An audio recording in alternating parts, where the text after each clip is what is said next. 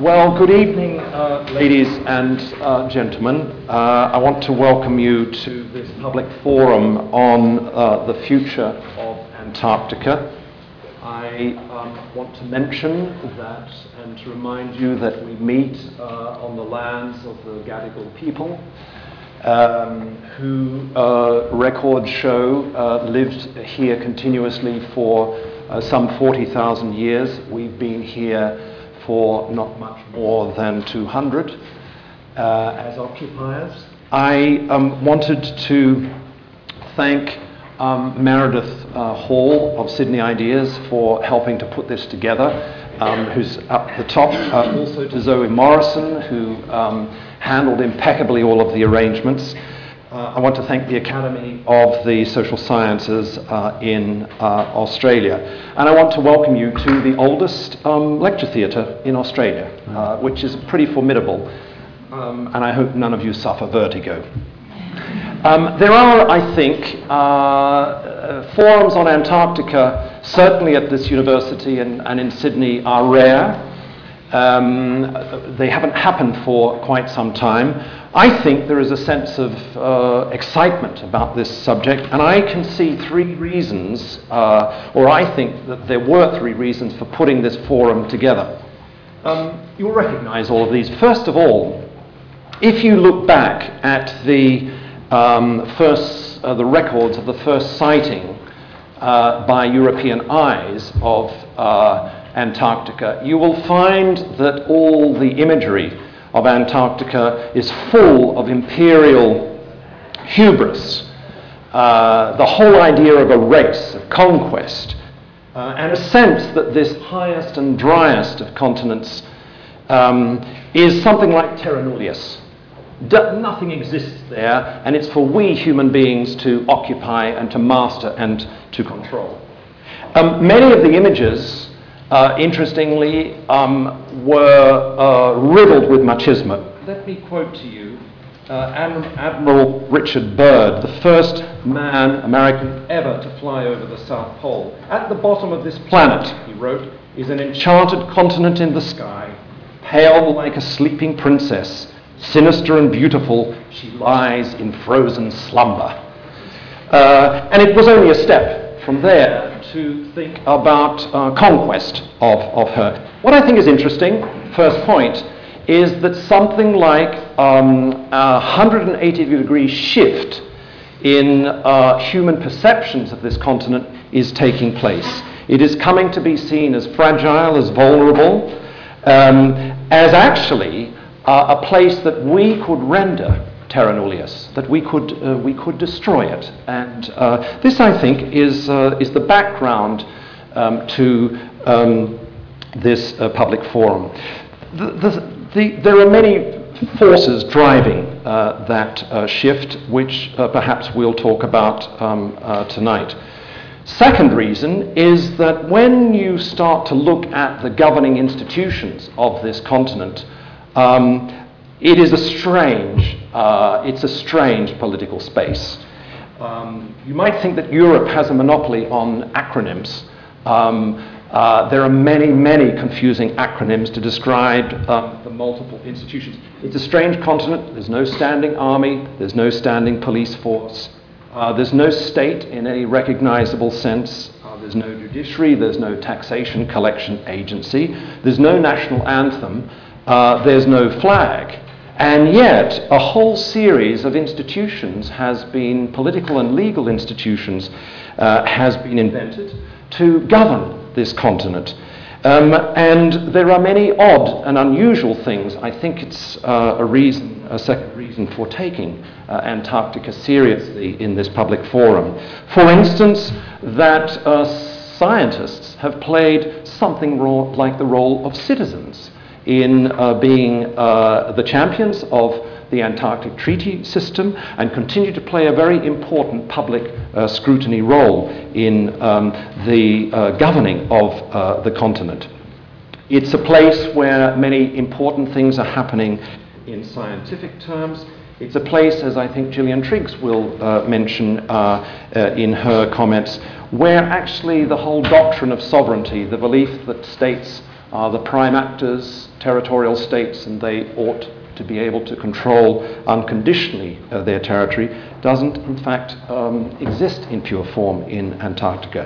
There are many in other institutions, a parliament, the ATCM, uh, and there are, of course, uh, organizations such as Sea Shepherd um, that are active um, in, uh, in the governing of this continent. And one odd uh, uh, feature, still on the second point, is that many decisions are made at a distance um, globally that directly impact on Antarctica. For example, um, the conservation of albatrosses and petrels. There is actually a, a body, that, a governing body that uh, globally that deals with this that um, impacts directly on uh, Antarctica. Third and final reason, I would say that uh, looking at the press, looking at taking the temperature of public uh, opinion, there is rising interest in Antarctica, and there is, I would say, rising anxiety about uh, its future.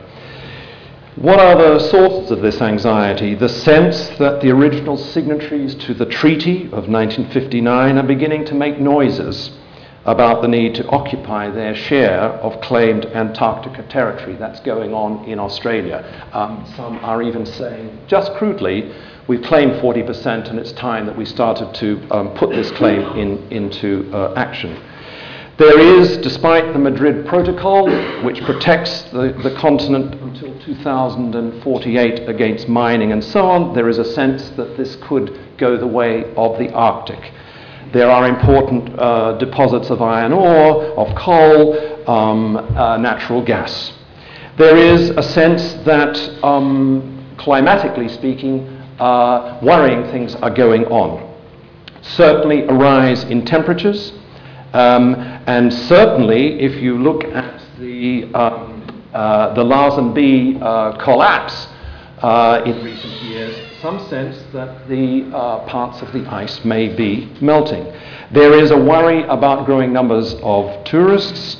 There is a sense that the institutions, the governing institutions, are not properly representative.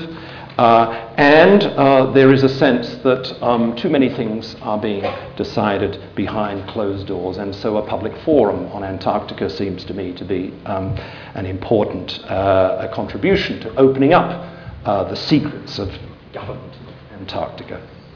We have tonight um, an apology from Robin Eckersley, who is so ill uh, with uh, some viral uh, flu that she couldn't fly from Melbourne and is, um, uh, is heartbroken uh, not to be here. It's one of her topics about which she's passionate, so um, do think of Robin Eckersley. Um, we have um, three speakers. Uh, Professor Gillian Triggs, welcome back, Gillian, to the university, the president of uh, now the Australian Human Rights Commission. Uh, someone who has been involved um, for decades in international law, international human rights law, um, has explained to me that her brief at the Commission is to try to map and to uh, more intelligibly implement uh, international rights obligations into um, domestic Australian law.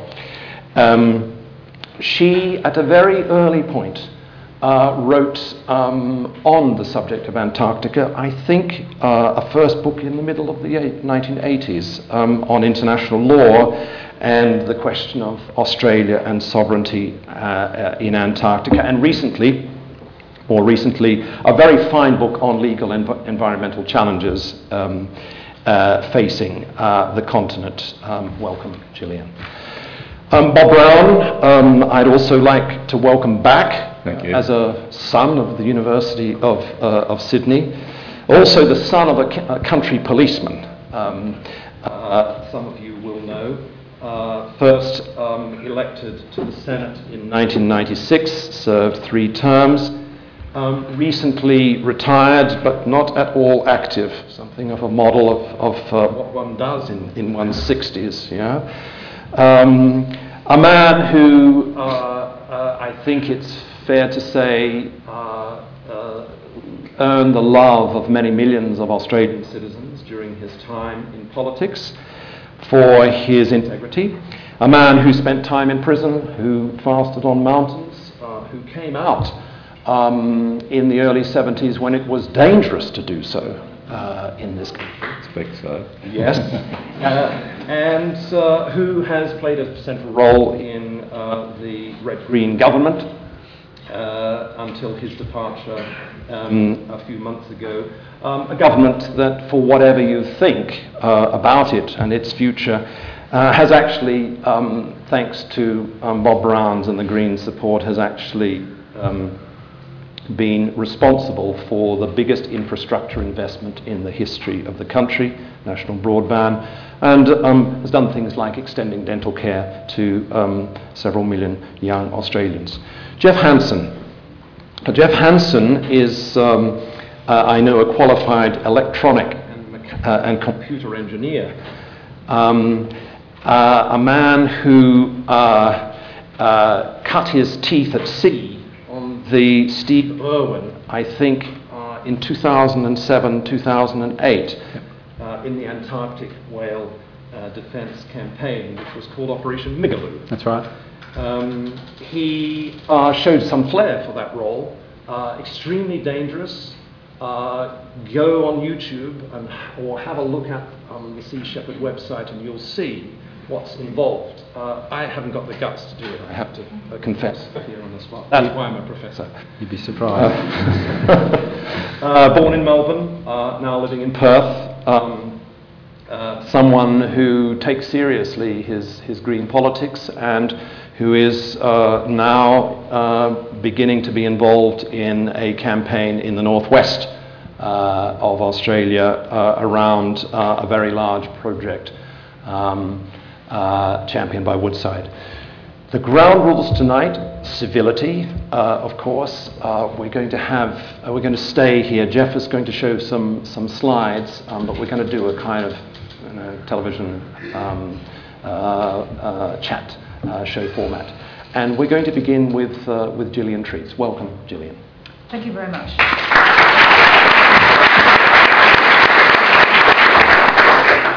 Well, it's a great pleasure for me to be here. Thank you very much for the invitation. It's a huge pleasure to be on the panel with both these very distinguished speakers.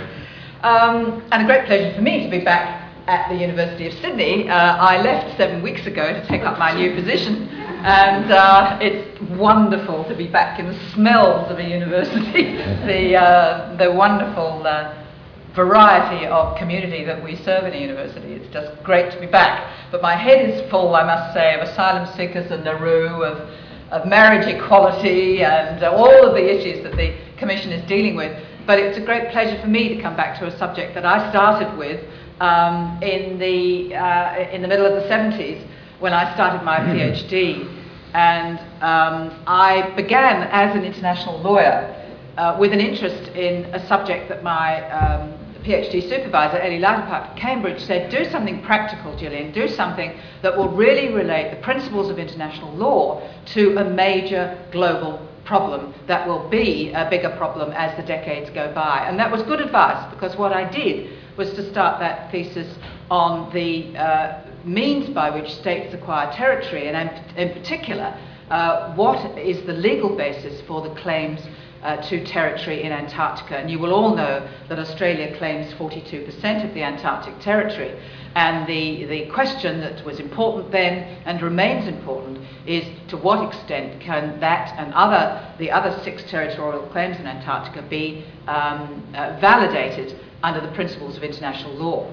Now, I only have um, uh, five or so minutes to speak, so the question for me is where, where on earth do I start? And I thought I might start with with perhaps a controversial point that may be a little difficult to understand. So I'll start with the point and then see if I can justify what it is I want to say. And that point is that by maintaining the territorial claim to Antarctica, Australia both protects its own interests as well as the international community interests. Now, there'll be many people here tonight who will find that a bizarre uh, idea um, that sovereignty in this pristine, beautiful world uh, in Antarctica is um, an unthinkable concept and one that uh, is dated uh, 18th and 19th century idea based on principles that are proving of very little value, uh, and one would have some sympathy with that view, particularly if you look at the territorial and maritime claims uh, disputes in the South China Sea at the moment. So that was the legal context in which I was operating. But in the years since I've worked in this area, I have come to see the Antarctic Treaty System, which has evolved as probably one of the most successful uh, models for peace and science and uh, orderly management in the global environment that has really ever occurred. And it begins right at the beginning in the Cold War, in the in uh, uh early in the 50s, but ultimately agreement uh, uh, achieved in Washington by 12 states uh, to create the Antarctic Treaty in 1959, the very year uh, that Castro uh, gained control of Cuba, if you want to put it in context. Mm. The critical point being that it was the Cold War. Mm. This was a very, very dangerous time politically uh, in the international legal environment. Um, and the, apart from the uh, outer space, which was to be conquered later, up to a point, uh, the Antarctica was um, an area where there were disputed claims, uh, but where there was thought to be potential mineral resources. And because of the success historically of the International Geophysical Year that some of you in this room may remember, and I certainly recall it as a child, uh, the success of that year in promoting science, there was a, an attempt, particularly led by the Americans, to achieve uh, a, a compromise that would respect existing claims to sovereignty, but which would allow some form of governance in achieving global community interests. At that time, there were seven claimants in Antarctica the United Kingdom, Chile, France, Norway, and Argentina, uh, with Australia and New Zealand claiming derivative uh, claims through the United Kingdom, and non claimants Belgium, Japan, South Africa, uh, the United States, and the USSR. And those 12 states agreed on this very elegant and very simple treaty. For those of you who look at treaties these days, you'll see that multilateral agreements are very complex, very detailed arrangements. Um, the, the, framework on climate change and Kyoto Protocol and all that flows. These are very complicated multilateral agreements. The Antarctic Treaty is very simple, very clear. It's a zone of peace and of science, uh, and it is uh, held together by something perhaps only lawyers will really appreciate, but this is the miraculous Article 4. And what this article does is to achieve the compromise. What it does is to recognize uh, that, uh, the treaty will not prejudice existing claims to sovereignty, so that looks after the seven. It will not prejudice the five other members of, of the treaty uh, if they refuse to recognize territorial claims and it would uh, respect those states which had a potential right to make a claim in the future, in particular the United States and the Soviet Union, which have probably done more exploration than any other state. So, by this Article 4 was created an, um, a mechanism by which the uh, basic principles of non militarization, peaceful uh, scientific exchange, uh, no jurisdictional exercise uh, by any one state other than over its own nationals, uh, was created. And what happened in the following years, as the Cold War uh, uh, moved on, it became possible to protect seals, to create an Antarctic Marine Living uh, Resources Convention, to agree on mining originally, and I was very privileged to be on the Australian delegation doing what we thought was the best thing to do to protect mining by a very stringent um, uh, um, Antarctic scientific um, assessment process, only to find that our Prime Minister, Mr. Hawke, simply decided one day that mining un- in, under any terms and circumstances was unacceptable, and he turned the whole negotiating team around and said the Minerals Convention is no longer appropriate, and as a minority of one, Australia went out and attempted to achieve what ultimately became the Madrid Protocol, the uh, moratorium on minerals exploitation, with at that time the assistance of France, and slowly states came on board. A very interesting example on how a single right idea can ultimately uh, draw the majority with it. But with that, we've also seen um, other linked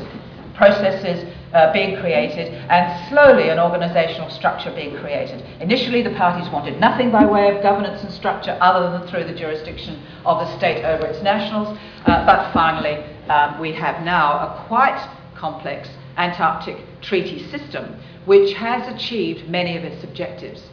Um, now, what about the future? Uh, how will that system survive into the future? It uh, manages all sorts of values. Um, it's, it's been successful in preventing um, exploitation thus far. Um, it has been successful in uh, ensuring that science remains free, that access continues to it. Um, it's managed quite a sophisticated process of environmental protection and regulation.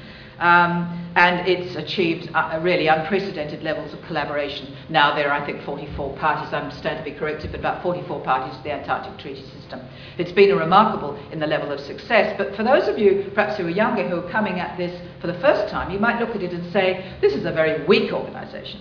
It's not really achieving anything in relation to uh, whaling, fisheries, uh, endless breaches of the rules, uh, no serious capacity to regulate um, the tourist industry, uh, and uh, it has all round very little organisational structure. Voting is by consensus. It looks to be a very inadequate organisational structure. And one um, example of that is the Humane Society case that you will know about in relation to whaling in the Southern Ocean, in what is technically the Australian uh, Antarctic, Australian exclusive economic zone off its Antarctic claim. Now, one of the things that Article 4 uh, prevents you from doing is making any new claims, but one argument is that by claiming an exclusive economic zone off the Australian Antarctic Territory, uh, we were simply keeping up with the advances in the development of international law. The critical point I want to make in relation to whaling, and I'm sure others will start to talk about this in more detail later, is that technically the Australian legislation, of course, applies because if we, if we are serious about our claim to territorial sovereignty, our legislation and the, um, the um, Environmental Protection and Biodiversity Act will apply there. And in relation to Japanese whaling, there was an attempt to apply it through the federal court. Um, initially, the first judge refused to apply the legislation on the grounds that it was a useless exercise, it was futile, it was moot, if you like to use that word. But he was overturned by the full court of the federal court in Australia that said no, the legislation on its, on its face applies and we will apply it against the Japanese ships that are uh, whaling illegally in the exclusive economic zone of Australia. Uh, however, uh, despite that full court judgment, the government decided not to enforce the uh, injunction against the companies uh, for diplomatic and, and reasons of, of, um, of high uh, diplomatic uh, politics. but, the, but the point, and the reason I want to mention it, and I say, as I say, probably others will as well, is that this was the first time that Australia has asserted the full impact of its territorial claim in the area. But the risk in doing so, and this was the per- perception of the Department of Foreign Affairs and Trade, the risk in doing so it, w- it was that it potentially could blow open mm. a system that has been enormously successful since 1959. In other words, um, the Japanese could immediately say, well, you have no territorial sovereignty in Antarctica, you have no right to extend your jurisdiction to this area over a non national, clearly you can do it in relation to your own nationals, um, and therefore the risk was too great. But Australia has nonetheless decided to take the quite courageous position in bringing Japan before the International Court of Justice in the whaling case, uh, but it's been cleverer than applying it in the context of the exclusive economic zone and has done so in the context of high seas fishing in the southern oceans, uh, controlled, managed through the whaling convention.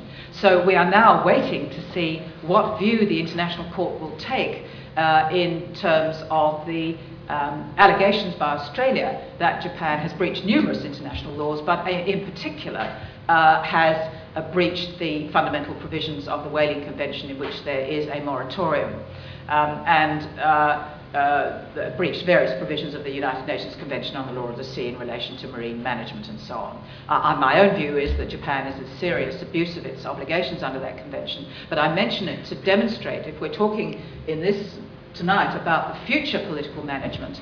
Um, we've had a fragile but nonetheless effective organisational structure to manage Antarctica um, since 59. But now we're moving into an area where we need to look at other considerations how to manage fisheries, how to manage whaling, how to deal with tourism, uh, and to deal with the uh, persistent threat that some states will want to open up Antarctica for uh, uh, e- exploration uh, and exploitation of minerals resources. So those are the threats.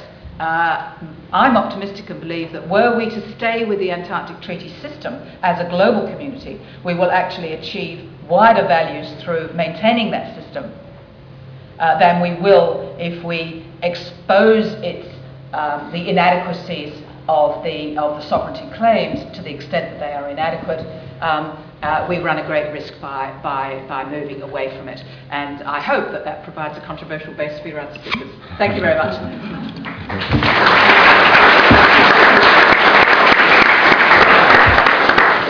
Bob Brown.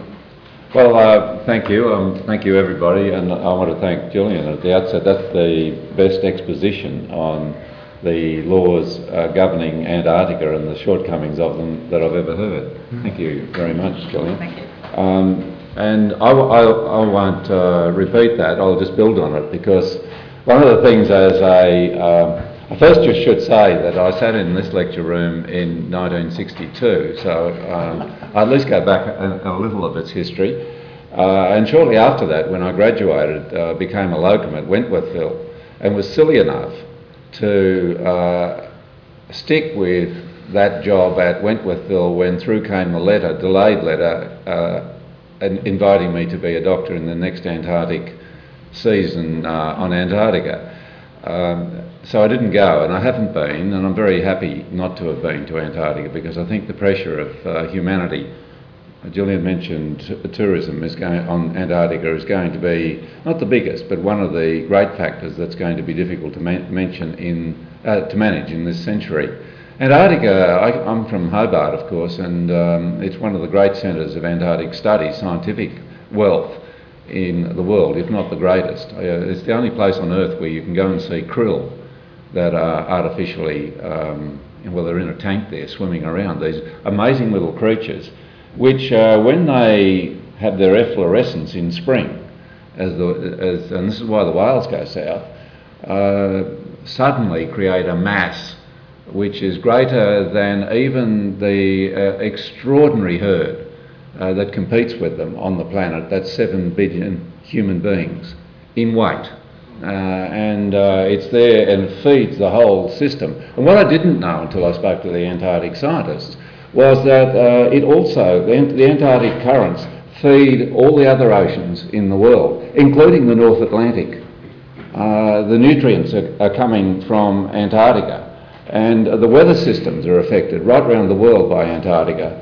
And it's very daunting indeed to hear the impact of climate change, where the West Antarctic Peninsula is warming uh, faster than the rest of uh, the planet generally. Uh, and, and 15 years ago, British scientists were saying we're actually accreting ice in Antarctica. That's all gone now. And the threat of Antarctica melting would mean that we'd be very lucky indeed if uh, the East Antarctic ice sheet was to follow the West Antarctic ice sheet some centuries from now to have our feet dry in this lecture theatre here on the hill at the uh, university. I don't know what the altitude here is, but if it's less than 65 metres above current sea level, we'd be in real trouble. So um, there's a, a lot uh, we need to do in protecting Antarctica. And one of the um, ways of adding to perhaps the vulnerability of the uh, treaty system that so wondrously came into place in 1959, and I remember that uh, as well, Gillian, and uh, was uh, is um, perhaps uh, the aspirations of a much more vigorous global environment movement back in the 70s and 80s for Antarctica to become a world park. And in the 70s, the World Heritage Convention was uh, created. Uh, in 1972, it actually came into being with enough signatory countries in 1975. And there are now nearly 1,000 World Heritage properties, most of them cultural, but all of them uh, observed. Uh, some are in threatened, like our own Great Barrier Reef, by the current uh, unseemly rush for uh, fossil fuels to be exported, processed and exported in the, in the World Heritage Area of the Great Barrier Reef. But, but in the main, uh, this is a highly respected convention which binds uh, humanity in wanting to protect its cultural and natural heritage for the good of everybody. And uh, why not Antarctica? Here is the most brilliant wild continent with the most massive herds of uh, wild birds um, and with its Antarctic uh, peninsula and islands um, mammals and the whales uh, on the planet, uh, obviously the, the creme de la creme of World Heritage properties without uh, World Heritage listing. One of the things that World Heritage listing does, it gives through the United Nations the ability for some um, protection. Uh, um, for example, what do we do if uh, some nation in the near future, well, Barnaby Joyce was successful with a future government in Australia, and we sent uh, mining ships south, uh, protected perhaps by naval attendants, to uh, exploit Antarctica against the tenets of the Antarctic Treaty. Who's there to stop it? Julian might be able to uh, give me some reassurance, but I don't have any at the moment. The World Heritage Convention, uh, however, would give a clearer means for the United Nations uh, and over 180 countries of the United Nations have signed the World Heritage Convention to uh, become involved, directly involved. Uh, as you know, they, uh, the United Nations does become involved in, in disputes uh, between us human beings. When I uh, process, proceeded to push this in the National Parliament, and by the way, I also salute Bob Hawke uh, and the vigorous community uh, that was behind that change of tack back in uh, the late 80s, which led to Antarctica becoming a, uh, through the Madrid Protocol, becoming free of mining uh, into, um, for half a century, and even then it would take two thirds of the uh, treaty nations to sign off on a change to that after the year 2048. So ostensibly there's protection agreed to there. Um, and one of the last people to sign that uh, was President George Bush Sr. Uh, and uh, the American government was one of the last to come on board, if not the last, uh, to have that brought into law. With World Heritage uh, Convention, I was told by a bank of senior bureaucrats in the Prime Minister's office uh, not much more than 12 months ago that we couldn't do it. It wasn't legally possible. So I produced uh, Professor Don Rothwell's uh, draft opinion that it was very much legally possible, that under the World Heritage Convention, uh, claimant nations could uh, nominate their section. However, uh, that's not a good option because uh, you want everybody to be going with this. But there is provisions under the World Heritage Convention for uh, cross-border or, or multi-parties of property, properties which uh, um, involve many jurisdictions to jointly and unanimously put forward a World Heritage nomination. And that's the process that should be approached through the Antarctic Treaty Organisation. Now, in Australia, amongst the bureaucracy, there's this huge feeling that if we do that, we'll rattle the cage, we'll upset people. Well, if you upset people when you do that, then withdraw from it. But for goodness sake, suck it and see. Have a go at it. Because uh, world, th- this is the premier natural asset left on this planet. And it ought to have that top status recognised uh, by pretty well every country on the planet. That will give it a long term protection that uh, is very dubious at the moment. So uh, there we go. Uh, that's the next step, uh, if you ask me, in protecting uh, the extraordinary common heritage that we have in Antarctica. But we need uh, an Australian government that's going to do it. Now, curiously enough, it was Labor Party policy uh, up until the 2007 election. When I pressed this with Peter Garrett, then Minister for the Environment, he said it's no longer our policy and it was dropped from Labor policy. But curiously, due to a motion in the Senate from the Greens earlier this year, we find that the current coalition has it as policy, that this should be explored. Now, I'm not advocating that people vote for Tony Abbott or for uh, Barnaby Joyce at the next election, but I cite that just simply to say that um, they know where popular feeling is in this country. And uh, it's something that uh, I, I, think needs a, a, great deal more exploration because we are dealing here with a continent that's no longer remote and distant. It affects everything on the planet. And uh, I'd like to finally say, um, uh, Gillian's already said this, that what Japan is doing in uh, the putative Australian jurisdiction uh, down south is illegal. And uh, I don't want to trespass on what Jeff may say, but here's a curious thing about Australia's craven attitude to this Japanese whaling fleet. And uh, we have pictures taken by our naval ships in the drawer of the Minister for the Environment in Canberra, which they won't bring out and show to television because on a question, I finally got this through Freedom of Information, it makes Tokyo, and here's the word, angry that those pictures were taken of them slaughtering the whales. So we don't show anybody. Uh, we've got a suppressed political uh, uh, a government in uh, Canberra that should do better than that. Uh, um, however, Captain Paul Watson from Sea Shepherd has been down there with uh, great, um, a great international cruise to try to police this illegal behaviour. And he's on the run.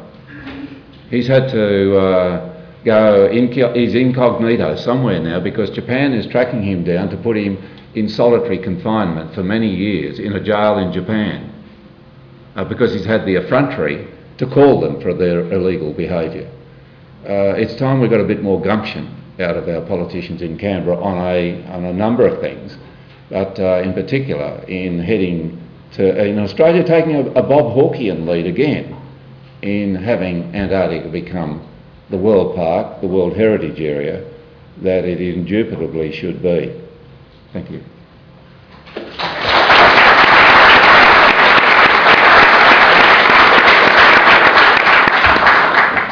Thank you very much, Bob. Uh, Jeff, welcome.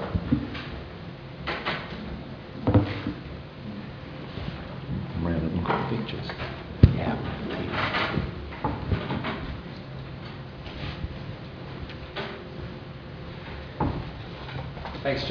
Thanks, uh, Bob and Gillian. It's never an easy act to follow up um, Bob Brown and Gillian. You were exceptional as a great speaker. We enjoyed hearing you. Thank you. I was, um, I'm a bit off tangent here, but I thought I'd give you a bit of background into Sea Shepherd, which I was asked to give, and, and then talk a bit about Antarctica as well and what we've seen down there, and, uh, and I guess some of the uh, laws and, that we've we've been up against. Uh, first, I'll, I'll start with Sea Shepherd. A young man was out on the Canadian ice with Greenpeace trying to put a stop to the world's largest marine mammal slaughter called the Canadian Seal Hunt, where up to 350,000 seals were to be slaughtered just for their pelts. This young man was the youngest founding member of Greenpeace. And he saw a sealer about to basically club and skin a baby harp seal while its mother was would be sitting there and watching. And he took it upon himself to jump in and intervene and wrestle that club off that sealer and throw it into the ice. Well, Greenpeace thought that that was a bit too violent. So they voted him out of Greenpeace. And uh, that young man was Paul Watson. And he started the Sea Shepherd Conservation Society. We're a non for profit marine conservation organisation who has been operating on the high seas since 1977 under the command of our captain, Paul Watson. Back in the days of piracy, it was not the British Navy that shut down pirates in the Caribbean, although the governments were on the take from the pirates. It was Captain Henry Morgan, a pirate. So we have a saying if you want to stop pirates, you need pirates to do it. So we're pirates of compassion going after pirates of profit and greed in the high seas. Our fleet of ships include the Steve Irwin, the Bob Barker, and the Brigitte Bardot. And they fly a similar sort of look and feel of the Jolly Roger, where instead of the crossbones, eh, we have Neptune's trident and a shepherd's staff. And this symbolises our flock that we represent, being the great whales, whales, dolphins, sharks, turtles, seals, right down to the plankton. They are our clients. That's who we represent. Sea Shepherd is not a protest organisation, which means if you know something's wrong or illegal, you do something about it, you intervene. If you see a woman being bashed on the street or a dog being kicked, you don't just stand by and watch, you actually get in and do something about it. However, in our 35 years of operation, we've never caused a single serious injury and we've never been convicted of a felony, yet we've saved the lives of countless marine life. Our anti-poaching direct action campaigns are guided by the United Nations World Charter for Nature, which gives non-government organisations and individuals the authority to uphold international conservation law, and we have actually proven that in a court of law in Canada. Our campaigns range from protecting baby harp seals in Canada to the critically endangered bluefin tuna in the Mediterranean Sea, to patrolling the Faroe Islands against the pilot whale slaughter, to trying to put an end to the Taiji dolphin slaughter in Japan, and to our Antarctic wild defence campaigns, which we are most well known for here in Australia. We also have a permanent presence in the Galapagos Marine Reserve, where we actually work with the local police and the rangers in a bid to stamp out the illegal poaching of sharks. I may note that on the Galapagos, I was there last September, and it's interesting to see the effect that tourism has had in the Galapagos. Uh, there's so much. I was expecting to go there and see a, a park office and maybe a Sea Shepherd office and a handful of tourists coming and going. But there's 15,000 people there that are legal, 15,000 people that are legal. They're bringing cats, dogs, plants, and in the main island I saw plastic and rubbish all just being thrown and fishing nets and lines. So tourism can have a definite impact on the environment if it's not managed properly. Back to the Galapagos on sharks. We've lost 98% of the world's sharks populations due to the demand for shark fin soup. Sharks are caught by long lines up to 80 kilometres long. They're brought on board, their fins cut off, and they're thrown back in the ocean, and often they're still alive. Sharks have been keeping our oceans healthy for over 450 million years. Every species with under them has a shape, has evolved with their shape, their colour, their speed, with sharks being that top apex predator.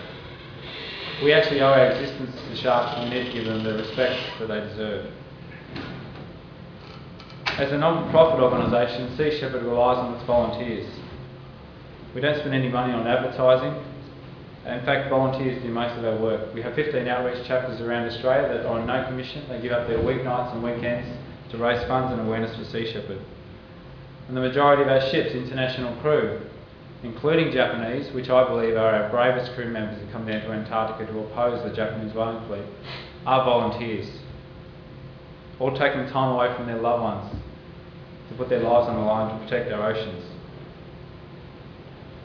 In Australia, we only have, only have four staff and they work out of a donated office, which means that when people donate, the money goes straight towards our direct action campaigns. In Australia, we are most well known for our Antarctic wild defence campaigns.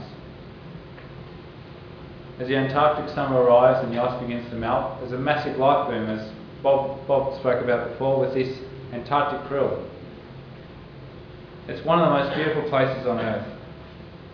And after the long migration that takes them past our beautiful Australian coasts, the most intelligent and socially complex creatures, our mammal cousins, the greatest minds in the ocean, also arrive, the great whales, for their main source of food, Antarctic krill.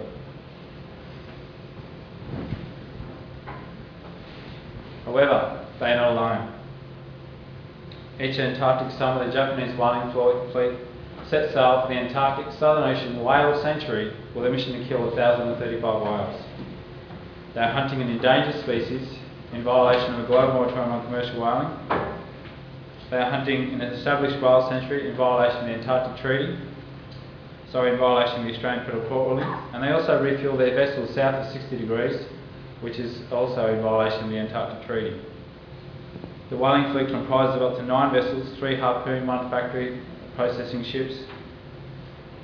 And the way that they operate is a factory vessel will come into an area, the harpoon vessels will scatter, and they go on the hunt. And we've seen whales swimming 16, 17 knots trying to get away from these harpoon ships, ducking and weaving, trying to escape them.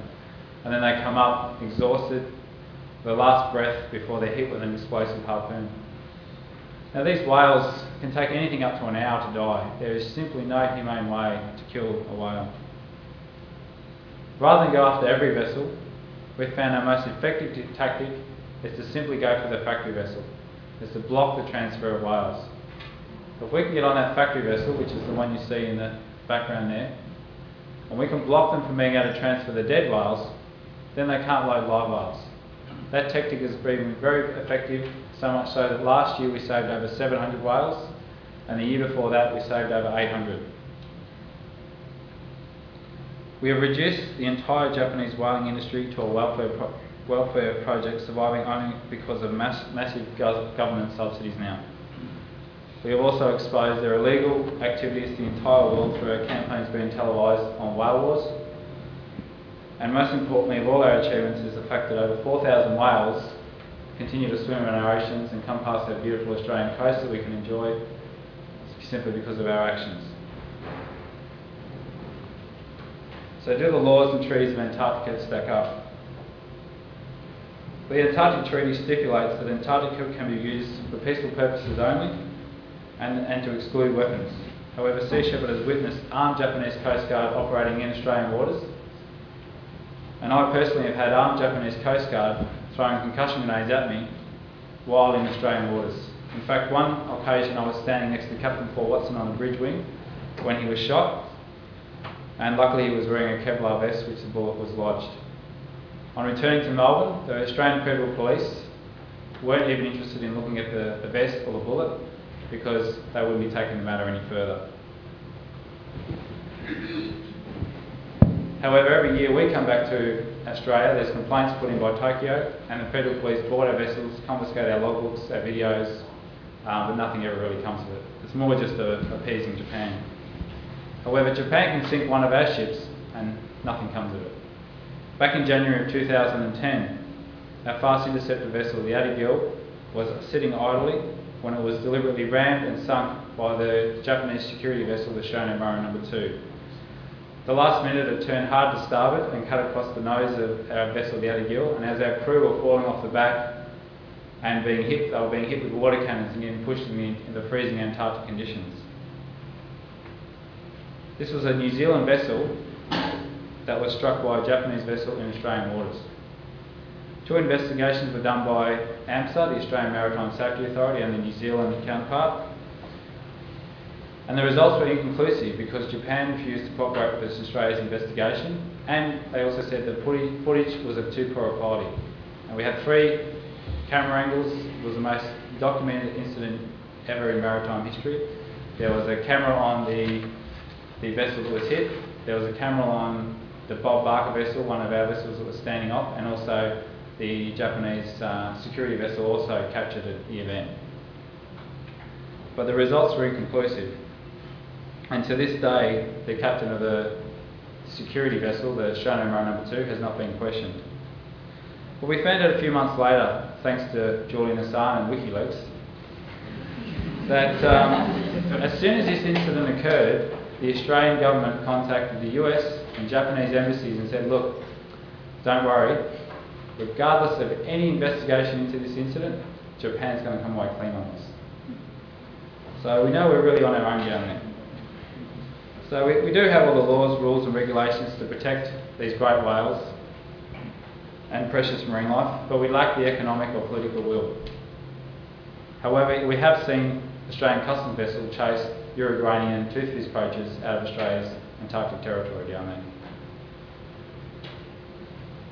One morning I remember getting up from my, from my morning watch, I got up at 3.30am, went up to the bridge, I was on the 4 day watch, and it was just this beautiful blue sky day, surrounded in icebergs, and some of them were 9, 10 kilometres long, 30, 40 metres high, and the whole horizon was just covered in them.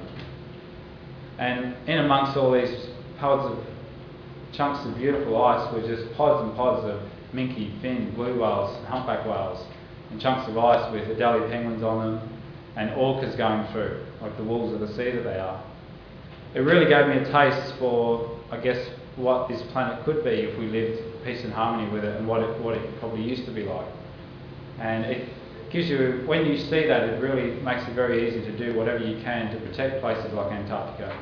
And I believe that Antarctica should be left alone. Uh, I wish that Sea Shepherd never had to go down there. I wish no one was down there. It should be just there be one places that we just know are far enough away they can just let nature be.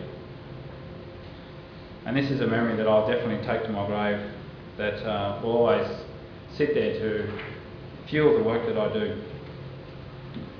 However, I must add, these same humpback whales that will be targeted by the Japanese whaling fleet this year, they pose a new threat.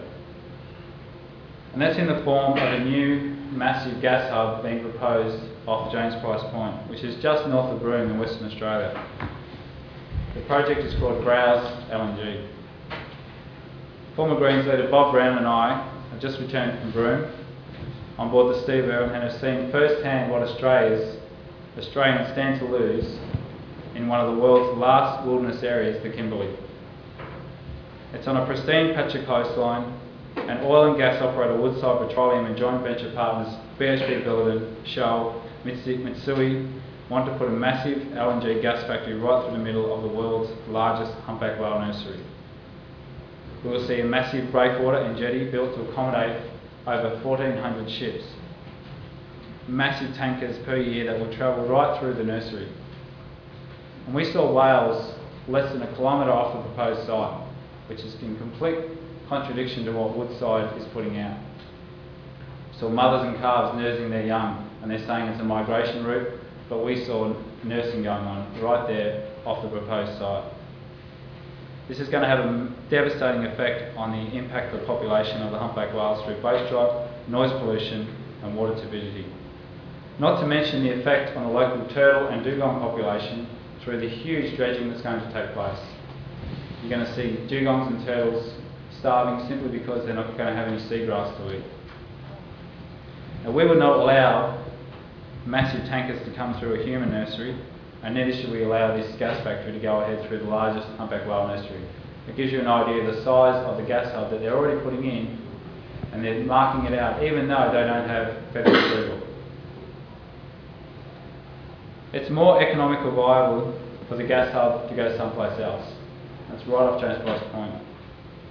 But most importantly, the gas hub can go someplace else, but these whales and their nursery cannot. The oceans cover two thirds of the Earth's surface. Therefore, this is really planet ocean, it's not planet Earth. Up to 80% of every breath that we take sitting in this theatre here comes from our oceans. However, our oceans are dying due to overfishing, marine pollution through plastic and agriculture runoff, and also the ocean acidification through increasing carbon emissions. I believe the single most important thing humanity should be focusing on is the battle to save our oceans. All the cures in the world won't save us if we do not fix the problem with our oceans. And setting aside Antarctica as a World Heritage Listed Area is one of those. It's definitely a step in the right direction. Ideally, Sea shepherds should not be down in Antarctica, as I mentioned before. The government should be. Sea Shepherd's vision would be one day we are replaced by an international policing body to patrol and protect our oceans. That's what the navies of the world should be doing, is protecting our oceans. In honouring Captain Paul Watson, who Bob spoke about before, I'd like to share with you one of his brilliant yet very simple analogies that I hope you'll understand and also hope you can share with your friends and family that probably aren't really that minded in terms of conservation. That'll give you a bit more of an understanding about the importance that we rely on nature. We're all currently on board a spaceship. Let's call it Spaceship Ocean. And like any spaceship, there's passengers and there's crew. The crew run this ship. The worms, the insects, the birds, the beetles, the sharks, the whales, the plankton, they give us the air we breathe. They regulate our climate. They take care of our waste. We're just the passengers. We're just having a good time, but at the moment it's the expense of the crew. We've got to protect the crew or we're in big trouble. So although our clients are whales, dolphins, sharks, sea turtles, ultimately what we do is for humanity and for people. However, given the reliance that we place on nature, governments still place the economy over the ecology and less than 1% of every charitable dollar goes towards the environment. It all goes towards humanitarian. I'm not saying for a minute we should stop giving money to humanitarian causes, but we need to dip a bit deeper when it comes to the environment if we want to save ourselves. And I believe being a conservationist is something that shouldn't be rare or unique. It shouldn't just be, oh, this person or that person's a conservationist. It's about living in peace and harmony with the natural world, about having our kids growing up with the wonders of nature that we've enjoyed, having clean air, having clean, clean water, fresh water. Surely that's something we all want. It should be mainstream, it should be part of our DNA, it should be something that we do every day. Sea Shepherd has some of the most amazing supporters. People like Richard Dean Anderson, and he's on the Sea Shepherd Board of Directors. We have Pierce Brosnan and Sean Connery on our Sea Shepherd Board of Advisors, and William Shatner and Christian Bale as supporters. Hang on, that means we've got MacGyver, T. James Bond, Captain Kirk, and Batman following along our efforts to save. How can we lose? Thank you.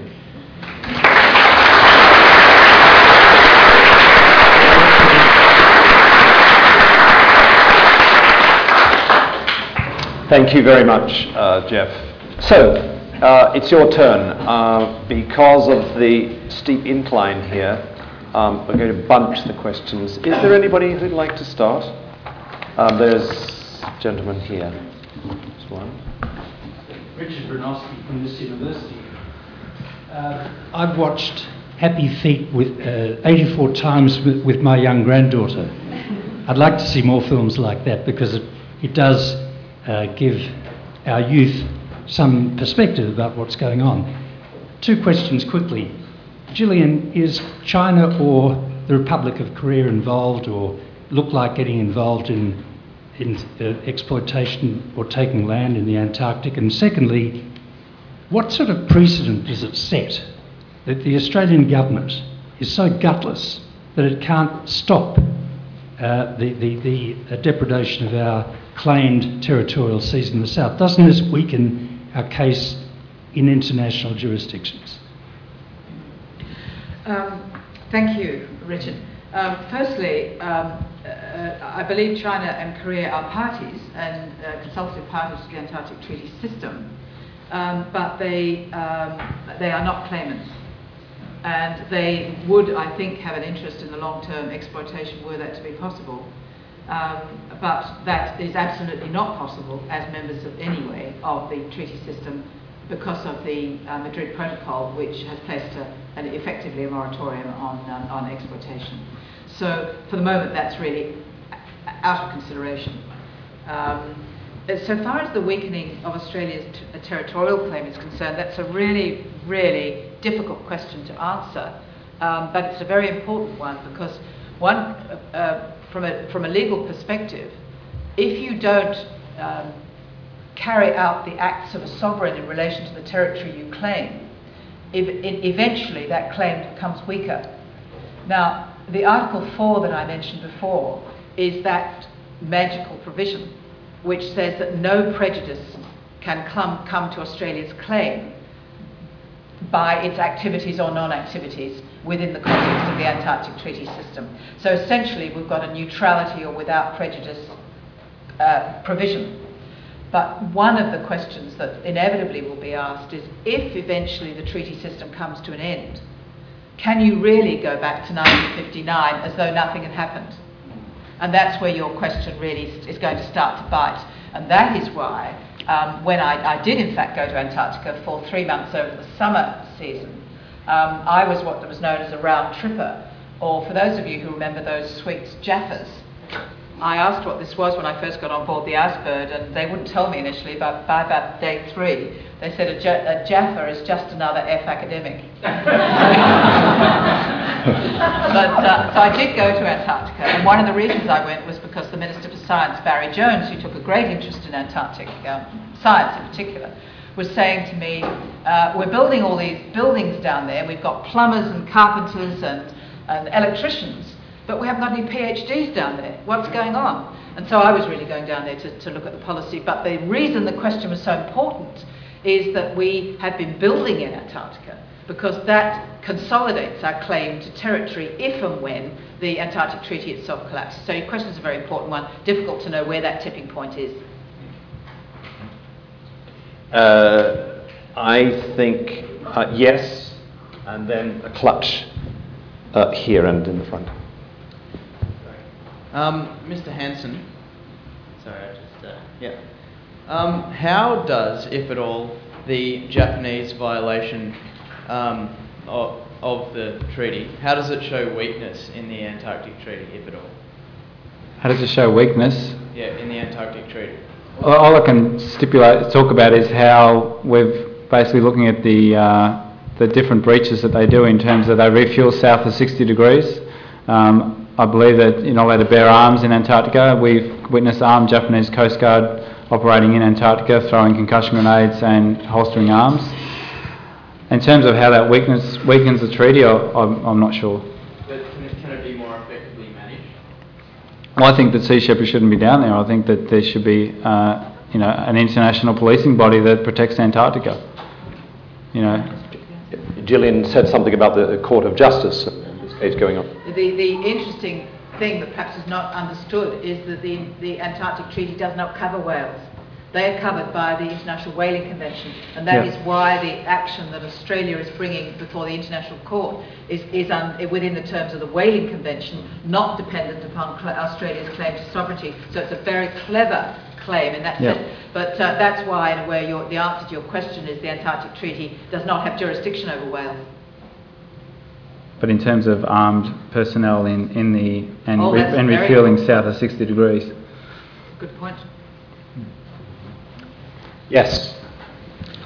Um, yeah, it's uh, uh, two questions. Uh, firstly, in terms of uh, you mentioning about uh, Jeff uh, the, the and uh, the Galapagos Islands, and the problems with tourists and trashing the place. I'm Just wondering what the current situation is with um, tourism guidelines, and if there are any proposals for more green or sustainable tourism for Antarctica in the future, because that would seem to be a way to uh, um, put off any, uh, say, mineral exploitation if there's enough money to be made from uh, ecotourism that you think that might um, uh, keep some of the countries away, especially since the Arctic's probably going to melt first and Russia and the rest of the countries probably going to mine the seafloor up there first. And secondly, uh, we have a doctor on the, the, the board here. Just wondering, krill oil seems to be very popular these days, replacing fish oil. Is there any uh, problems with uh, overexploitation of the krill resources down there to keep us healthy? I think it would be really useful to uh, talk about this body, uh, the International Association of Tourism Operators. Uh, I mean, who are they and um, how are they constituted? What's their, what's their legal status? Um, they're the regulatory body, as I understand it, uh, that, that decides numbers and, and types of tourism. Who are they? Well, well, it's a voluntary association, I think, and uh, but it's uh, the Antarctic Treaty does have a number of recommendations that deal with tourism, and they have established a code of conduct, and that conduct is, is uh, subject to inspection. But it's a relatively weak code, and the great concern is not only the damage that can be done, but the damage by individual tourists and plastics and all the things that that have been talked about. But the other question is that uh, that one day there will be a ship with 4,000 people on it, and there'll be absolutely no capacity to um, to rescue those people on board. Um, I, I feel this particularly because you might remember that uh, some years ago the Nella Dan was sunk. Um, I was on the investigating body for the government in relation to that, and it was absolutely shocking that this beautiful old boat, uh, quite strong, quite old, would found itself in a, an ice floe, and the ice simply crunches up around the boat, swallows it up, and sinks it. But one day we're going to have a very, very major accident, and there is no uh, logistical capacity to rescue those uh, tourists. So there are various ways of looking at it, but, um, but in short, to answer your question, there is a mechanism for uh, control and management through the uh, various associations for tourism and Antarctic tourism, but uh, it is very, it's a, managed with a very light hand, and there are lots of dangers that we expect in the future. This is an industry body. Yes. Uh, it's a bit like allowing goats to look after a garden, isn't it? It's, it's very fragile, very weak. But Bob knows the answer to the other There's also the, uh, po- the uh, potential of an oil spill as well. That's exactly, You know, yeah. there- there's no, no infrastructure there to clean it up. Nothing at all. Much wiser to keep the uh, whale nursery off the Kimberley coast and have tourists um, looking at that rather than a gas factory. But um, uh, that's an option that's not even being looked at adequately at the moment. Uh, when it comes to krill oil, uh, look, uh, try almond oil, poppy seed oil, uh, canola if, if necessary. Flaxseed, chia. Why on earth uh, I- go through your life without krill oil. You'll live as long. Thank you for the advice, Doctor. there is another. Is there a, there is a question? Yes. Yeah. What, what I should say Yeah, there please. is the Norwegians have now got a massive vacuum cleaner to go down to Antarctica and simply suck it all up. Right, the whales can wait uh, and tr- uh, turn it into all sorts of products for humanity. We're the ultimate predator. And uh, that's the sort of activity that has to be taken on uh, in a much more vigorous fashion. It's mining for krill, of course, uh, than we have governments uh, prepared to do. Uh, bring back Bob Hawke. Um, ju- just on that, it's even being used to feed chickens and pigs and made into like a protein paste. Um, the reality is, you know, our oceans are our life support system, and krill's the basis of life in our, in our oceans. we there's alternatives to krill oil, but there's no alternatives to, to oxygen from our ocean. Um, that's as simple as that. Hi, um, um, would like to, I guess, hear a bit more about what World Heritage designation would actually do uh, to protect Antarctica that the treaty or environmental protocol can't do, um, and why not put more efforts into with governments, not just the Australian government, but governments around the world that are part of the Antarctic Treaty System, um, to ensuring that the treaty and the protocol are used more effectively. Um, and the second question is just related to the tactics of um, Sea Shepherd. Wouldn't you be concerned uh, with your tactics of fouling propellers that if you actually were successful and then there was a major accident, that you'd actually cause an oil spill in Antarctica? Well, I can answer the first one. Look, um, World Heritage uh, listing, World Park listing is not going to save An- Antarctica. Uh, if we human beings can't get ourselves into a much more respectful relationship with this planet upon uh, and its biosphere upon which we entirely depend. That's why I'm an advocate, by the way, of global uh, democracy and a global parliament to be able to look after the global column, uh, commons in a way that uh, national governments won't do. And that should be on the, the, at the top of the agenda for Democrats uh, around this planet in an age where we're already living way beyond the living resources potential to replenish. Uh, and we're at 7 billion, heading for 9 to 10 billion within the lifetime of uh, many of the people in this lecture hall. Uh, two and a half billion when I came onto the planet, seven billion now, and that's uh, headed for a 50% increase in, in uh, potentially, at the worst, uh, in the rest of this century. So um, uh, it's, it's not uh, one or the other, uh, both. Uh, what we do know is that World Heritage status in the minds of, of people um, uh, gives it a protective, a, conscious protective value, which uh, perhaps it doesn't have at the moment. And when there's, there's 50 or so signatories or uh, supplicants to the Antarctic Treaty arrangement, there's 189 190, nearly all the world's countries, to the World Heritage Convention. So it's not either or, and the second one's not going to protect Antarctica. Um, uh, if uh, we um, aren't much more vigorous about it. Uh, it does, though, through the United Nations, give the opportunity uh, against some future infractor, for example, of the minerals regime, to uh, take action to, um, by the community of nations to bring that, that uh, person who goes down there with a, an oil rig and uh, three or four naval boats, uh, that country into, into line. What, what type of action do they take? Um, same sort of action that uh, is taken in intervention in, in wars at the moment. You send a peacekeeping force and you prevent it from taking place. Look, um, that, Militarize Antarctica for doing that. um, no, I'm saying if somebody militarises Antarctica at the moment, we have no answer to it. If you've got a better answer than um, uh, the community of nations saying, well, we're bigger than you are, withdraw, I don't know what it is.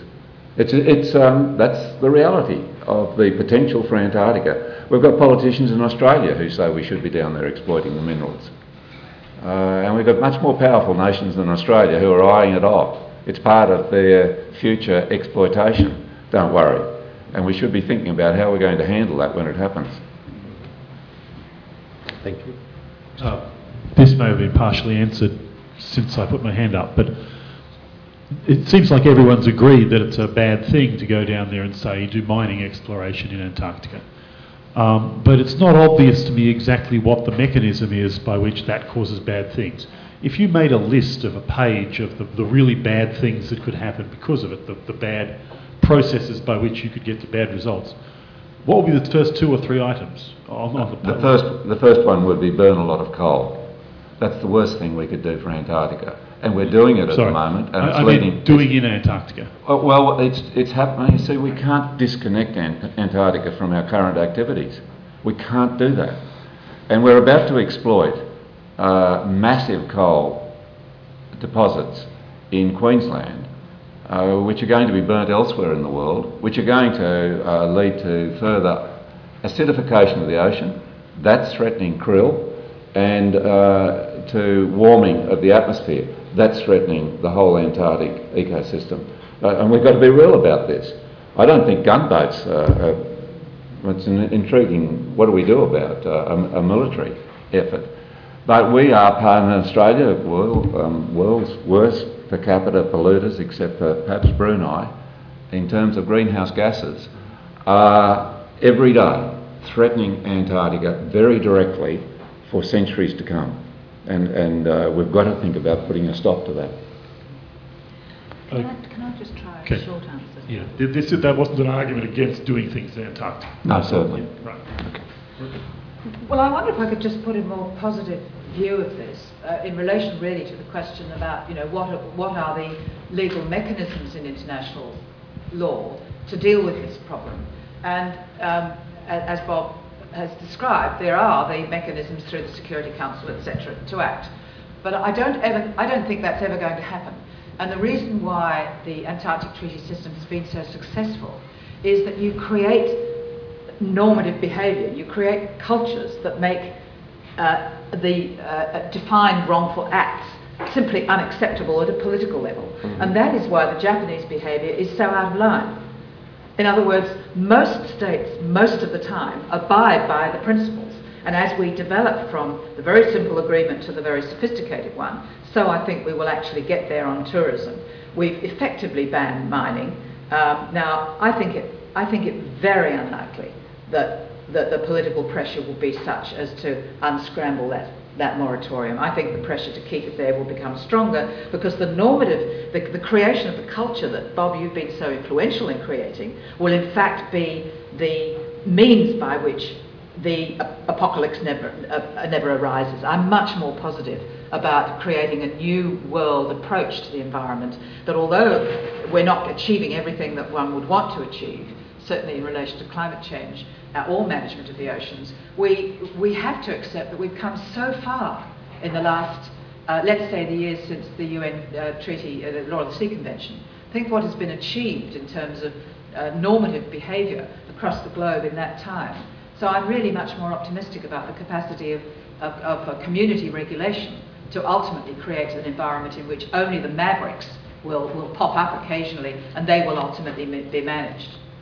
Spurred on by developments in the Arctic, which are worrying, to put it simply. Rapid rise in temperature, scramble of states for resources. I mean, exactly um, the negative model of what Exactly. should be Yeah. Antarctica. There is a question. Um, mine's, I guess, is as much a comment now, given the previous uh, questions, but um, the issue of World Heritage nomination, it's become a can of worms and a victim of success in many respects. Many countries around the world now have seen a dramatic increase or significant increase in tourism levels because of World Heritage nomination. Um, and so I'm kind of concerned whether that, that proposal, how well it's being thought out and how well it's being put forward, in the sense of 100 books will be, coffee table books will come out a year after World Heritage nomination, if it ever happened for Antarctica, would, would, uh, would be sort of published around the world. So is there a serious discussion around these kind of contradictions, these paradoxes of tourism? And World Heritage requires a very specific management plan and, and sort of jurisdiction process and, and program that gets put in place. Is there any real robust conversation about the paradoxes and the ways of managing and, and thinking about those and looking at other places around the world and how they've dealt with those? For example, somewhere like Thailand sacrifices a few islands for tourism to preserve other areas. Those kind of discussions happening. No, there's no discussion at all, except by the Green. Nothing. There's nothing, no discussion on Antarctica in the National Parliament whatsoever, except uh, to uh, uh, use the um, mechanisms of politics to turn a blind eye to the illegal behaviour of Japanese fishing ships and, and Patagonian uh, as well. Uh, it's off the agenda, and that's why I think this is a terrific forum. Uh, the the um, the answers to the questions, the detailed questions you have there, I mean, a process for um, World Heritage nomination would take many years, and they'd have to be ironed out. And I suspect it wouldn't get there because there would be people throwing up uh, objections. It only take one nation to object, and it's off. Mm. But we've got to try. Yes. Thank you. My question is from uh, Professor John Kuhn. Uh, to what extent do you think that the Antarctica benefits from the current stateless situation in the region? And do you think that there is a need for a formal political setting in the region to, to keep it safe? A sort of a new form of democracy or something like this? That's for tomorrow. tomorrow we're having a, a quiet discussion about uh, all of this, but I, you know, I'd like to put it back uh, to, to the speakers. I, I myself thought that uh, Gillian introduced this really interesting idea right at the outset that um, when you first look at the governing and legal arrangements, they look incredibly weak, and yet they prove to be durable. Mm. Uh, the question is um, what are the prospects for reform and strengthening of this apparently weak set of overlapping jurisdictions and structures that defy most textbook accounts uh, of international politics and law and territorial state government. So I'm deflecting the question in Gillian's direction, But I, I, I wonder. wonder. I mean, if you had to list one, two, or three reforms in the coming period in matters of law and government, where would you, if you could, Where would you um, place your energies? Um, well, I'd certainly like to see the voting system within the Antarctic Treaty System um, uh, uh, be based on, on majority votes and a more effective organisational structure. I think that if we were able to build a proper um, uh, structure, that, um, and that is now in the early, very early stages, I think if we could support that and develop it, then we will be creating um, a, a, spe- a specific purpose-built governance structure for managing the region that will be pretty much unstoppable. I think it will be very, very effective. Um, I very much like the idea of World Heritage listing. I, I think that that's something that um, maybe uh, Mr. Brown could devote his uh, retirement to. I think, it, I think it's, a, it's a terrific and doable step. I think it's possible with the right leadership and the right stimulation. I'd very much like to see that. But I think what, we, what, what I think will probably happen is that we will see this incremental strengthening of the Antarctic Treaty System. More and more states come in, um, and the uh, mechanisms for recommendations and implementation of those recommendations or interlinked treaties will simply become stronger, and in the end, it will be unthinkable for a state to try to unravel it. And we will have better systems of inspection and management of fisheries and, and, of, the, and of the tourist industry. I don't think we will see uh, uh, minerals exploitation in Antarctica.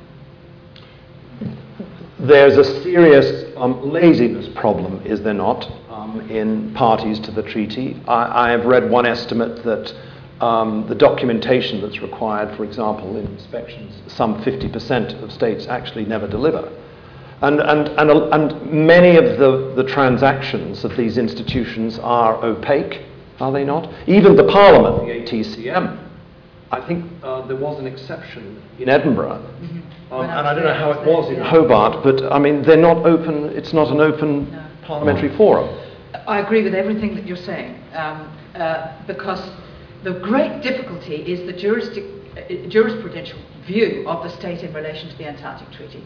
And Australia claims 42%. It doesn't want open discussion of these matters. It wants a closed uh, environment. But that is, the, the demands for that to change are growing, and the uh, Antarctic Treaty um, the, the uh, Antarctic Marine Living Resources uh, uh, Commission and Secretariat is now much more open. The SCAR Scientific Committee that, that, uh, that provides scientific evidence into the Antarctic Treaty System is relatively open. That's open to the entire scientific community. So the changes are occurring. Um, but they're incremental and they, as I say, if you looked at it only in this slice of time, you'd say it's a fragile and ineffective organisation. But in reality, it's, it's uh, achieved things that could never otherwise have been achieved. In, the past decades, you simply have fought wars over it. But that's not going to happen. Um, and the inspection system does happen. I was on, uh, on the Icebird when we did an inspection of the Russian station. Um, but I have to say, in all honesty, the Russians had been advised before we got there, and as we came in, their ships went out with whales and seals on board, and we took photographs of that. So that was in 1986, so it was a long Mm. time ago. That was the Um, when the moratorium came in. Sorry? That was when the global moratorium came in. Exactly, it was just about in time. But it was a pretty scandalous and, and process. But that, I'm, I'm told by my colleagues, is now a much um, a better system, and inspections are genuine inspections. And so I guess I'm constantly repeating the, the same point, but we see incremental development and advance with every year. Or, but it remains a, a, a system open to significant criticism, particularly the point about secrecy. Mhm. There's a question Here.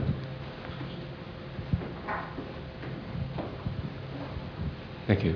Um, has anybody, uh, is it worthwhile having a, a thought experiment about um, Antarctic issues becoming part of the upcoming federal election? I'm just thinking, in, what springs to mind for me is that in Tasmania, the Franklin Dam, you know, uh, back in the 80s, uh, damming that Franklin River became part of the election campaign that brought the Hawke government in uh, as an environmental issue. Uh, and also, um, just recently, we've, uh, Australia has opened up this big maritime park, yeah, at, which is sort of related as well. And even Australian initiatives at a world level, Australia is seen to be being a, a very progressive and green country in many ways. And uh, we also represent the southern hemisphere a certain amount um, iconically. Okay. So, I Calling for an Antarctic party. Well, or just making it an issue, uh, and it may well be um, because it stands in for destruction of the earth generally and food security and a whole lot of other issues. Briefly.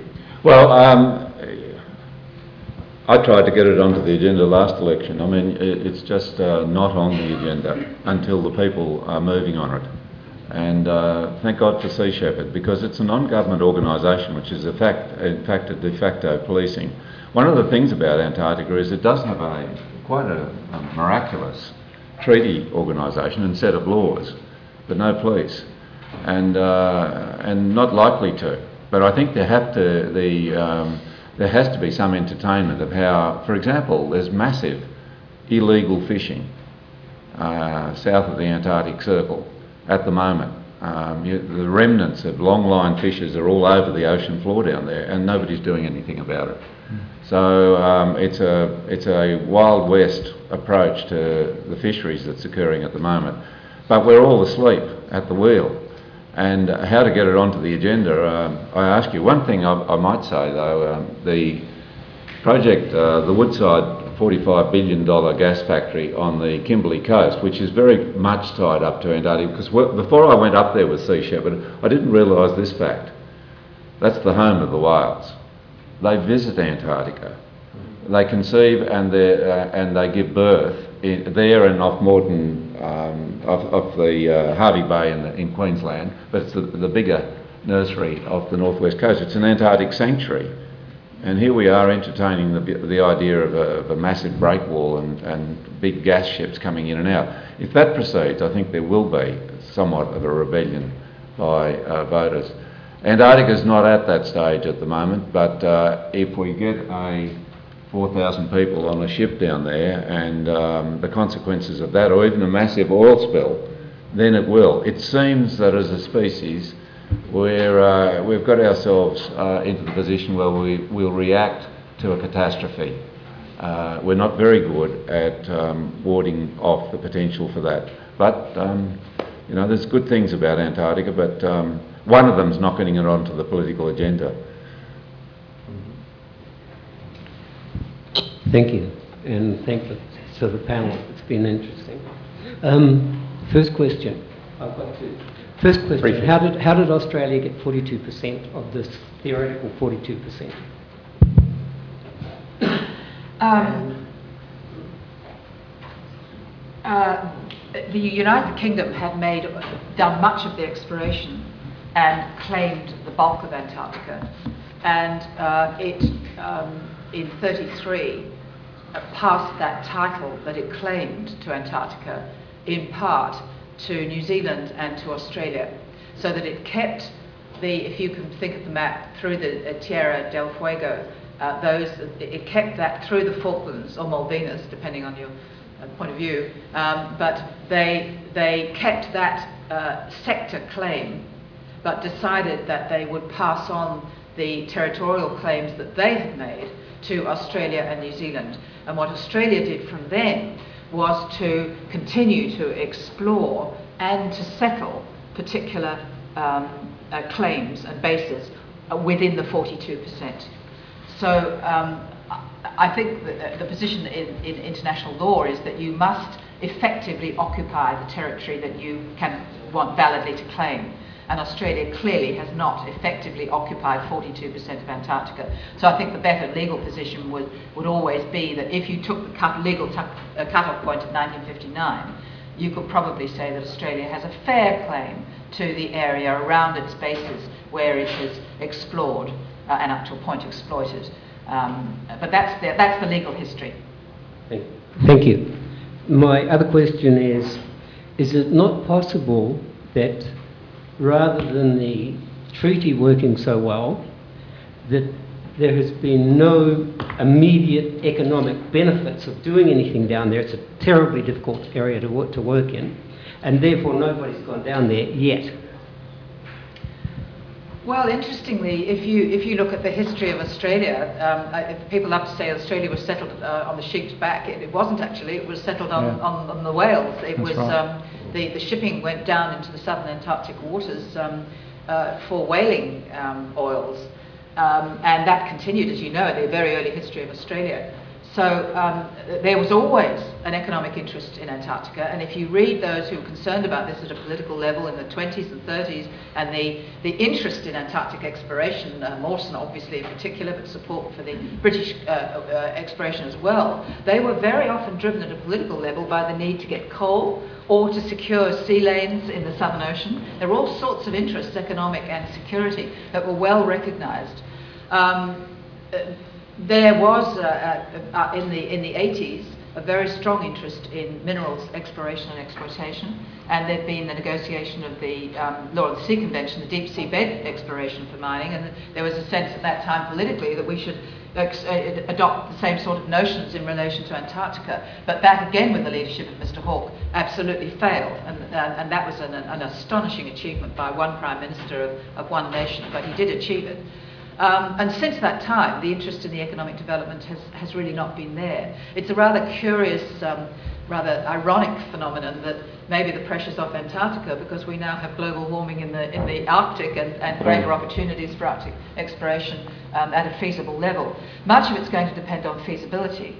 Um, but my own hope uh, is, and belief, is that as the uh, normative position that Antarctica is it, it cannot be exploited for minerals purposes, um, then that will become simply an accepted legal position that will not be changed. At least, I mean, I cannot see an end to that. I really do believe that, uh, that uh, we will have moved well past uh, coal and minerals exploration in Antarctica over the next decades. Thank you. C- Could, could we end um, with me asking the three of you uh, very briefly to say something about the importance of science? I mean, it, one of the really unusual things about this continent and the politics and law of, of, of Antarctica is the role that, that, that scientists have played. We mentioned that in the championing of the International Geophysical Year and then the treaty itself. How, how important for each of you, just you know, in the vernacular, how important is um, uh, the scientific research that's, that's being done on the continent? For me, uh, just to mention a few things at random, I learned about sea cucumbers, you know, that make an annual journey um, to the North Pole. I learned that the ozone uh, hole is actually not um, shrinking. And I learned most recently, to my astonishment, that we think of it as a frozen continent and all the imagery of Antarctica.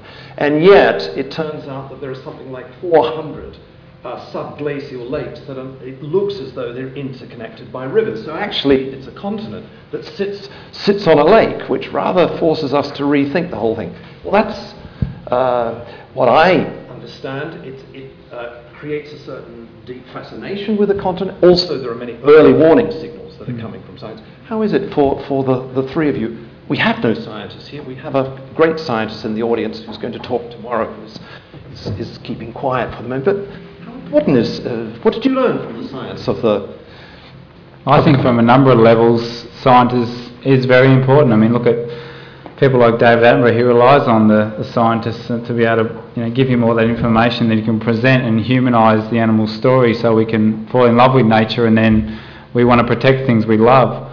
I also think that Antarctica is a bit like the canary in the coal mine and the scientists there is imperative to be able to tell us the state of the impact that what we're doing every day and the choices we, make um, in terms of you know mining and in, in terms of the things we use and the things we eat um, and their carbon footprint on the effect that it's having on Antarctica. Uh, I think you can only watch an, an Antarctic documentary and, and just fall in love with the place. And scientists play a key role in, in keeping us up to date on how we're on track. And at the moment, we're, we're not looking too good, but I think that um, yeah, scientists play a big role in that. Well, just phenomenal. And um, again, I'm a Hobartian, and the sciences, um, a lot of it's being done out of Hobart, and it's being defunded at the moment. They're cutting the funding to it, and uh, that's how uh, how much off the record uh, Antarctica is. Uh, it's so important to monitoring how the planet's been in the past and how it may be in the future if we human beings can't respect the biosphere much more than we do. By the way, the Antarctic Ocean Alliance, you'll find their website, last year brought out a proposal for 40% of these seas to be protected in marine reserves, with brilliant science behind that of the ecosystems in Antarctica, and I'd recommend that everybody have a look at that uh, because there's a there's a uh, including the biggest marine reserve on Earth, and that's saying something um, in the uh, Ross Sea. Uh, it's it's just uh, lovely to look at, and uh, I'd, I'd recommend everybody have a look at that website if you want to see uh, some of the uh, discoveries being made by science, and that, that they're just fascinating. Antarctic Ocean Alliance.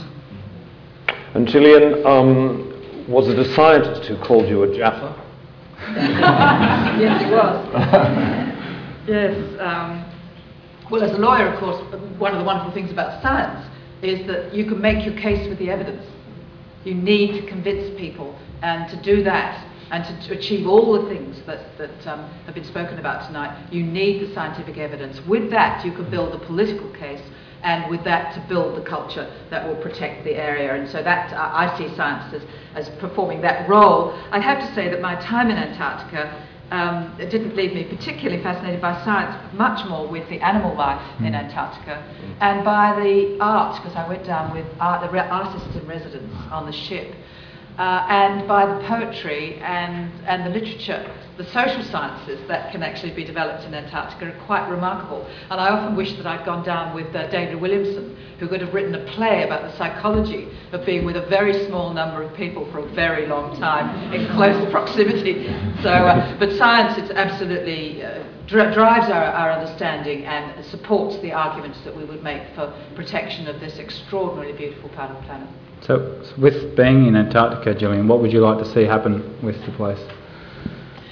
Well, I wouldn't go first, quite as far as you would, uh, I, in the sense that I wouldn't create it as a wilderness and have nobody allowed down there. Hmm. I, I feel that we humans share the planet too, Yeah. and I, I would like to see it properly governed, Yeah.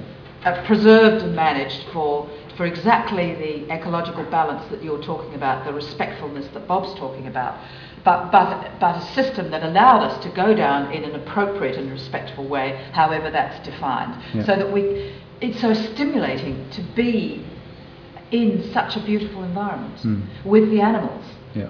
Uh, the mammals and the fish. I, I remember one day I broke, you're not allowed to leave the base without permission of the commander, and I was pretty pissed off with all the, the politics of a small group of people, and I was just tired of it, and it was a brilliant sunny day, and I'd got all the equipment, so I just head off, headed off on a walk across the rocks, miles and miles out from Mawson Base, and I sat on a rock that had absorbed some heat and could look at the, the lichens or lichens on the rock, marvelling at that.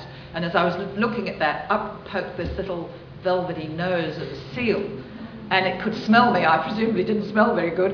And the two of us communed for I don't know how long an hour, an hour and a half. And I'll never forget that moment. I'm a city slicker and a lawyer, but for me it was an enormously moving moment of connection between a human being and, and one of these animals that must have thought me quite mysterious. Well, I eventually went back to the base and got very told off by the commander uh, and survived to tell the tale. But I do believe that by, by allowing, by preserving this environment for our children and future generations, we can create exactly the environment that Bob is talking about as needing, where we respect Yeah. the, the, envi- the planet in which we live. Yeah. And with World Heritage listing, uh, I believe that's something you, you believe is a solution to what we can head towards. Um, is that something that NGOs and the public around the world can start to push and lobby governments to try and get on the agenda? They certainly can, and, and we all can. I mean, if, if um, everybody here wrote to their local member of federal parliament and said, "What have you done about World Heritage listing?" Uh, it'd get a lot of research done down in Canberra and in their offices because it's just not on the agenda. Um, protection of Antarctica, uh, and uh, just finally, the, the Franklin River. We had this great debate uh, during the, the troubles down there uh, about getting people down to see it. And um, the, the general consensus was it was better that it be loved to death than hated to death through a series of dams. And, and that, so there is uh, that beautiful story we've just heard about the communion between a human being and a seal. That uh, obviously seven billion people can't go to Antarctica, and a lot of the experience will be vicarious. But for those people who do go, come, they, I, I think almost universally come back wanting to protect the place. I, think on that note, um, I, I'd like to uh, thank uh, Gillian Triggs, uh, Bob Brown, and, and Jeff Hansen. Uh, this, I think, at the university was something of an experiment um, in thinking that uh, Antarctica is itself a very major political and legal experiment um, in a very fragile uh, part of the biosphere. Um, an experiment that's pretty poorly understood uh, publicly. But what I learned tonight, and I hope you felt the same in the audience uh, and enjoyed it as much as I did, is that uh, there's a lot at stake. And uh, actually, public understanding of this continent uh, is vital for, for uh, deciding or co deciding its future. Um, would you please say thanks to the three speakers